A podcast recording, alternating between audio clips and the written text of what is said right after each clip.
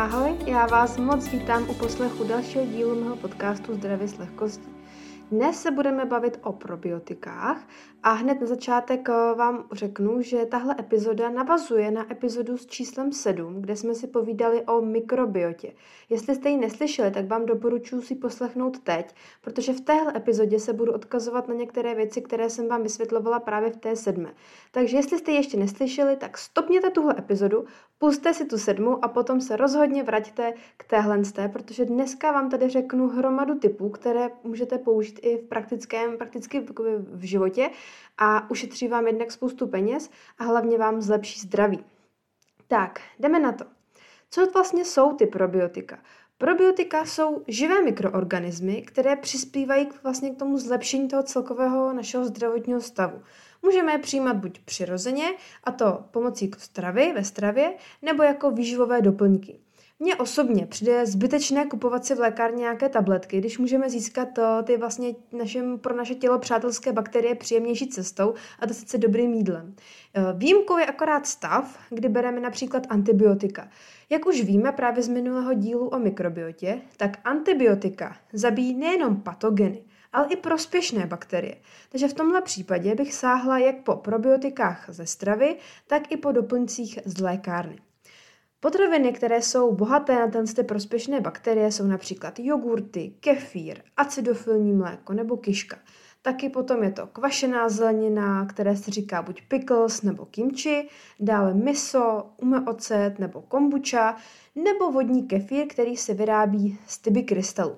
S těmi tyby krystaly mám dokonce i osobní zkušenost. Já jsem si je v létě pořídila a vyráběla jsem si z nich právě limonádu a je to, je to, je to strašně jednoduchý. Jen ve vodě rozpustíte cukr, přidáte k tomu třeba citronovou šťávu a nějaké sušené ovoce. Je důležité, aby když tam třeba dáte um, ty sušené meruníky, tak aby nebyly sířený, protože vlastně uh, ta síra by potom jakoby zamezila těm tyby krystalům uh, pracovat tak, jak mají a přidáte právě do k té vodě s tím cukrem a s tím ovocem ty, uh, ty bykrystaly, ono to, to krystaly zní, jako by to byly kameny a jsou to takový vlastně hrudky, jo, je takový měkký, jo, jsou to vlastně ty, ty bakterie.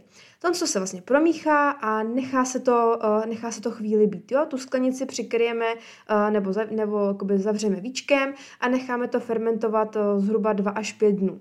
Potom vlastně to přesítko slijeme, jo, odstraníme vlastně z, toho, z tohoto ovoce a hlavně musíme přefiltrovat ty tyby krystaly. Ale co je důležitý, tak aby to, víčko, aby to sítko nebylo kovový. Jo? Nesmíte vlastně pracovat s těma tyby krystalama, nesmí přijít do kontaktu s kovem. Tak je potřeba, aby to sítko bylo plastový. Jo, takže to slijeme, jo, tu, tu vodu dáme stranou vlastně to ovoce a ty tyby krystaly a ty tyby krystaly potom dáme zase jakoby do nové várky. A to co, sli, to, co jsme slili, tu vodu, tak ještě můžeme s tím provést druhou fermentaci v lednici, kdy vlastně k tomu už vodnímu kefíru přidáme další ovoce. Já osobně nedoporučuju uh, to ovoce, vlastně, který tam bylo původně, jakoby tam znova nechat, jo, protože ono je takový, jakoby, no dobře sfermentovaný. Někomu to může chutnat, že to třeba se vám jako sní, ale někdo to třeba jako, někdo to vyhodí, protože vlastně ten cukr z toho ovoce už snědly ty bakterie z těch tyby krystalů. No a takhle se vlastně vyrábí ten vodní kefír, taková limonáda, je to na léto, je to super, já to v létě určitě zase, zase si seženu ty tyby krystaly a zase to takhle budu dělat. Potom, ale kdybyste tohle dělat nechtěli, protože přece jenom je to pracný, ty tyby krystaly jsou živá kultura a musíte je prostě udržovat, tak uh, ještě existují takzvaný jakoby, taková, takový jakoby vug, vugý prášek. Jo, jsou to vodní kefírové kultury, které se jmenují vugy, dvojité V, U, G, měkké I. A tenhle ten sáček vy nasypete vlastně do té vody s cukrem a ovocem, necháte to 48 hodin fermentovat a potom vlastně zase ten kousek toho nálevu si vezmete, da, nalijete to do nové flašky, přidáte k tomu zase další vodu a, potom, a takhle vlastně pokračujete a vlastně vám ten jeden sáček vystačí asi na 10 litrů, na takový záleží na velikosti sáčku. Tohle to, ten, ten sáček s, těmi, s tou kulturou vyrábí jedna česká firma. Já vám dám určitě odkaz do popisku téhle epizody a můžete to rozhodně vyzkoušet. Je to fakt jakoby chutivě to dobrý a poměrně jako snadný na výrobu. Co je důležité si ale u těch eh, probiotických bakterií uvědomit, je, že vlastně oni, když třeba sníme ten kefír nebo vypijeme uh, tady ty um, tu domácí limonádu, tak vlastně ty bakterie se v těch našich střevech neusadí natrvalo. Takže vlastně člověk si může říct, no tak jako, ale k čemu to vlastně je? No, existují důkazy, že vlastně už jenom ta přítomnost jejich, byť dočasná, posiluje tu naší schopnost obrany před různými patogeny. A další, čím nám ty probiotické bakterie potom pomáhají, je tvorba takzvané vlastně bílkovinné malty. A co to jako je, co si pod tím představit? No, buňky u nás ve střevech sedí prostě takhle vedle sebe jako dlaždice. A ty mezery mezi nimi vyplňuje bíl, taková bílkovinná malta, která představuje bariéru, která brání průchodu mezi tou, jakoby tím vnitřkem toho střeva, kde je ta mikrobiota, různé ty kousky tráveniny a právě těmi našimi tkáněmi a krevním oběhem. Proto je tam taková ta bílkoviná malta, řekněme, hrozně důležitá. Byl dokonce i proveden experiment ohledně těch probiotik, ve kterém bylo 638 dětí ve věku 3 až 6 let. Polovina těch dětí pila po dobu 90 dní nápoj z probiotiky a polovina pila placebo. Ten, ten experiment trval 90 dní a rodiče pravidelně vyplňovali dotazník ohledně zdraví těch dětí. No a výsledkem bylo, že u těch dětí byla o 24% nižší pravděpodobnost vzniku gastrointestinální infekce. Gastrointestinální to je vlastně infekce jakoby gastro a intest, um, jakoby žaludku a střev. Taky trpěli méně na infekce horních cest dýchacích a také vlastně méně často brali antibiotika, než vlastně ty děti, uh, které brali jenom to placebo. Tak, to by vlastně bylo něco k těm probiotikům, vlastně, které získáme přirozeně ze stravy. A ještě je další možnost, a to jsou ty probiotika ve formě doplňků. Nejpoužívanější v těch doplňcích jsou bakterie rodu Lactobacillus a Bifidobacterium. Uh, tady si musíme ale říct trošičku terminologie.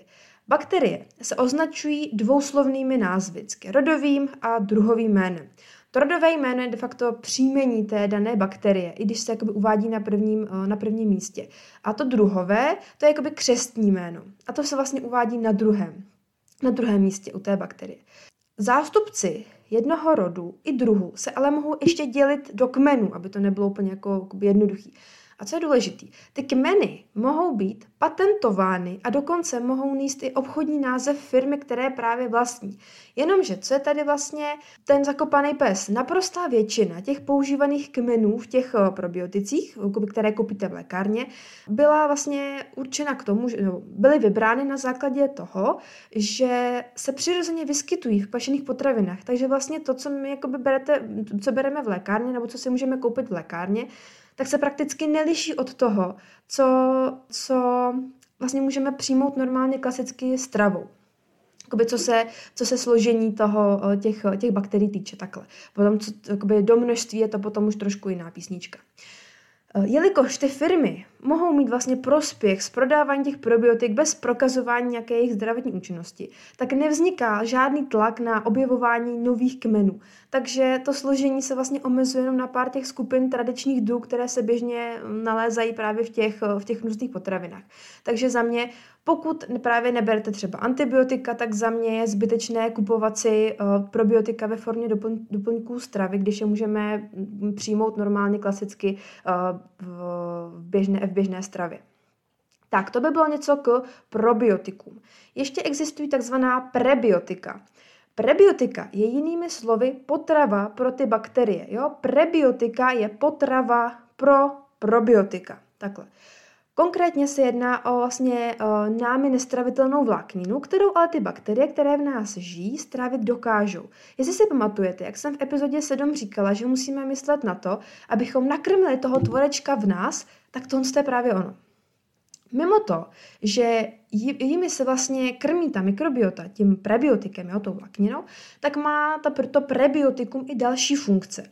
Jsou to například eh, zdroj vlastně nestravitelných a nemetabolizovatelných látek, které upravují uh, vlastně viskozitu té naší tráveniny, urychlují průchod tou tráveninou, uh, té tráveniny zažívacím traktem a vlastně oni zvyšují pocit plnosti a jsou taky prevencí zácpy. Dále snižují uh, glykemickou křivku, snižují pravděpodobnost osídlení parazity a tak dále. Prostě jinými slovy, určitě všude jste slyšeli, jak je důležité jíst vlákninu, tak tohle to jsou právě důvody, proč to je důležité. Konkrétně, jak jsem říkala o, tom, o té prevenci osídlení parazity, tak toho se docílí díky fermentaci těch prebiotik bakteriemi v tlustém střevě. Ono tou fermentací dochází k produkci kyseliny octové, máselné a propionové. Tím se vlastně snižuje pH a to potlačuje růst uh, těch patogenních bakterií. Dokonce i podle některých studií tímto dochází i ke stimulaci uh, imunitního systému proti nádoru. Tak to by bylo něco k prebiotikům. A teď ještě existuje pojem symbiotika. A symbiotika to je vlastně kombinace probiotik a prebiotik, čím se vlastně uh, očekává takzvaný jakoby synergický účinek o vlastně těch, z těch dvou složek. Příkladem té symbiotické potraviny je například jogurt s banánem nebo s jablkem. Jak už jsme si říkali vlastně v minulé epizodě, tak vlastně mm, pro ty Bakterie jsou důležité právě ty o, polysacharidy, jo, které, o, které vlastně oni potom fermentují, potom je tam ještě nějaký inolín a takhle, tím vás nebudu zatěžovat, ale právě bohatým zdrojem těch probiotik jsou například jablka, cibule, česnek nebo ty banány. Takže pokud chcete mít o, fakt jakoby dobrou dobrou kombinaci vlastně pro váš zažívací, zažívací systém, tak například doporučuji dát si kefír, do toho kefíru si nakrájet třeba banán, uh, dát, tomu, dát tomu nějaké oříšky a máte prostě super čupr svačinu. Ale co je ještě důležité třeba u toho kefíru a těch acidofilních mlék? Uh, určitě víte, že existují jednak ty klasické čisté uh, kefíry nebo acidofilní mléka a nebo potom takové ty ochucené. Jo, třeba máš z příchutí jahoda a takhle. Já doporučuji než, než si koupit uh, nějaký, nějaký kefír, nějaké kefírové mléko s, s tou příchutí, tak uh, to si radši kupte to klasické bílé a třeba to, když už to potřebujete si dochutit, protože já chápu, že ne každému je ta chuť toho čistého bílého kefíru třeba příjemná tak eh, než se na to navyknete, tak třeba si do toho dejte, já nevím, trošku marmelády, nebo si to dochuťte právě tím ovocem, nebo já třeba často si, dělám, že si do toho kefíru třeba přidám trochu proteinového prášku, který jakoby eh, je, jako, je sladký, takže vám to jako dosladí.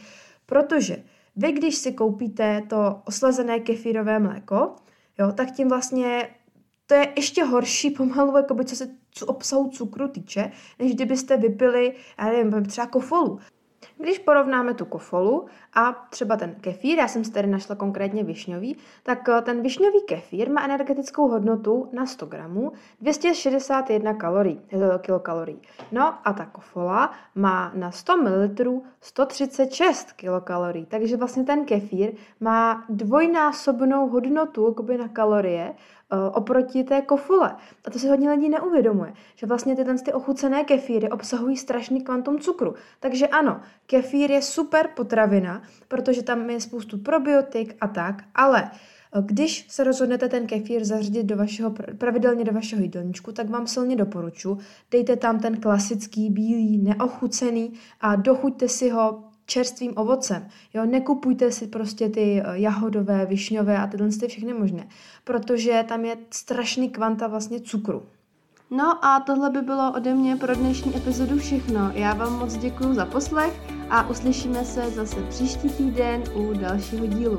Tak jo, mějte krásný víkend a mějte se moc hezky. Ahoj!